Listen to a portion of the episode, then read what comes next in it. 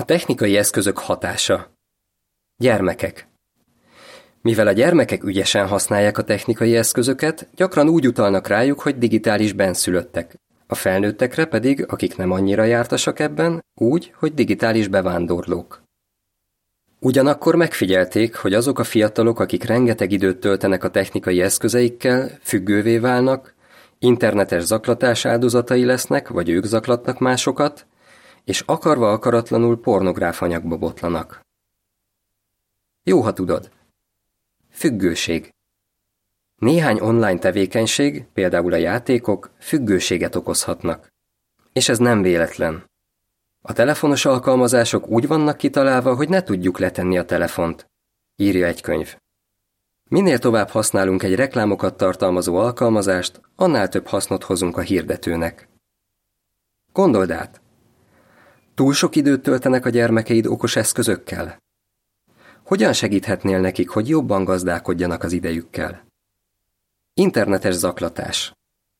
Vannak, akik online agresszívabbak, közönségesebbek és érzéketlenebbek. Ezek a tulajdonságok mind ahhoz vezethetnek, hogy elkezdenek zaklatni másokat. Sokan azért viselkednek így online, mert azt szeretnék, ha minél több figyelmet kapnának, és minél népszerűbbek lennének. Másrésztről, ha valaki megtudja, hogy nem hívták meg egy partira, akkor az rosszul eshet neki, zaklatásnak veheti, és úgy érezheti, kegyetlenek vele. Gondold át, hogyan bánnak a gyermekeid másokkal online? Milyen érzést kelt bennük, ha kihagyják őket valamiből? Pornográfia. Az interneten ma már könnyen hozzáférhetők erkölcstelen tartalmak. A szülőknek fel kell ismerniük, hogy a szűrőprogramok hasznosak, de nem tévedhetetlenek. A sextingnek, ami nem más, mint szexuális tartalmú képek küldése és fogadása többnyire okostelefonon, jogi következményei lehetnek. Bizonyos esetekben a helyi törvényeket és az érintettek korát figyelembe véve azokat, akik sextingelnek, gyermekpornográfia terjesztésével vádolhatják. Gondold át! Hogyan segíthetsz a gyermekeidnek, hogy ne akarjanak megnézni vagy elküldeni erkölcstelen képeket online? Mit tehetsz? Tanítsd a gyermekeidet. Bár igaz, hogy a digitális benszülöttek rendkívül könnyedén használják a technikai eszközöket, de ettől még segítségre van szükségük. Egy könyv szerint, ha egy gyermek úgy kap egy okos eszközt, hogy még nem tudja megfelelően használni, az ugyanolyan felelőtlenség, mint hagyni, hogy fejes dugorjon egy medencébe, pedig nem tud úszni. Bibliai alapelv Neveld a gyermeket, hogy azon az úton járjon, amelyen kell, és még akkor sem fog letérni arról, amikor megöregszik. Példabeszédek 22.6. Lábjegyzettel. Gondold át, hogy a következő javaslatok közül te melyeket szeretnéd megvalósítani.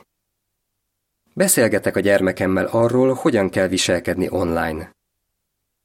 Segítek neki, hogy ne érezze rosszul magát, ha kihagyják valamiből. Amennyire csak lehet, blokkolom a nem helyén való tartalmakat. Időközönként átnézem a telefonját. Meghatározom, hogy naponta mennyi időt használhat egy okos eszközt. Nem engedem, hogy a hálószobájában éjszaka használjon egy okos eszközt. Nem engedem, hogy az étkező asztalnál bárki is használja az okos eszközét. A szülők figyelmébe. Babysitternek használjuk az okos eszközeinket, csak hogy lefoglalják a gyermekünket. Szüksége van a gyermekünknek internet hozzáférésre az eszközén? Ha igen, miért? Megengedhetjük magunknak, hogy a gyermekünknek is legyen olyan okos eszköze, melyen van internet? Mivel bizonyította már a gyermekünk, hogy van önuralma? Kész vállalni a felelősséget a tetteiért a gyermekünk? Milyen szabályokat fogunk felállítani? Hogyan tudunk segíteni a gyermekünknek, hogy ne töltsön túl sok időt az okos eszközök használatával? Bibliai alapelv Az érett embereknek a használat során edzetté vált az érzékelő képességük, hogy különbséget tudjanak tenni a helyes és a helytelen között. Héberek 5.14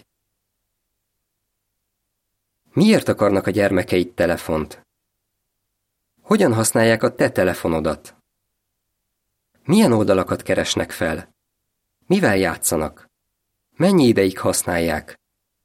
Mielőtt adnál a gyermekednek egy okos eszközt, figyeld meg, hogy mennyire érett, és hogy mekkora önuralma van. Lauretta és a férje David Vége a cikknek.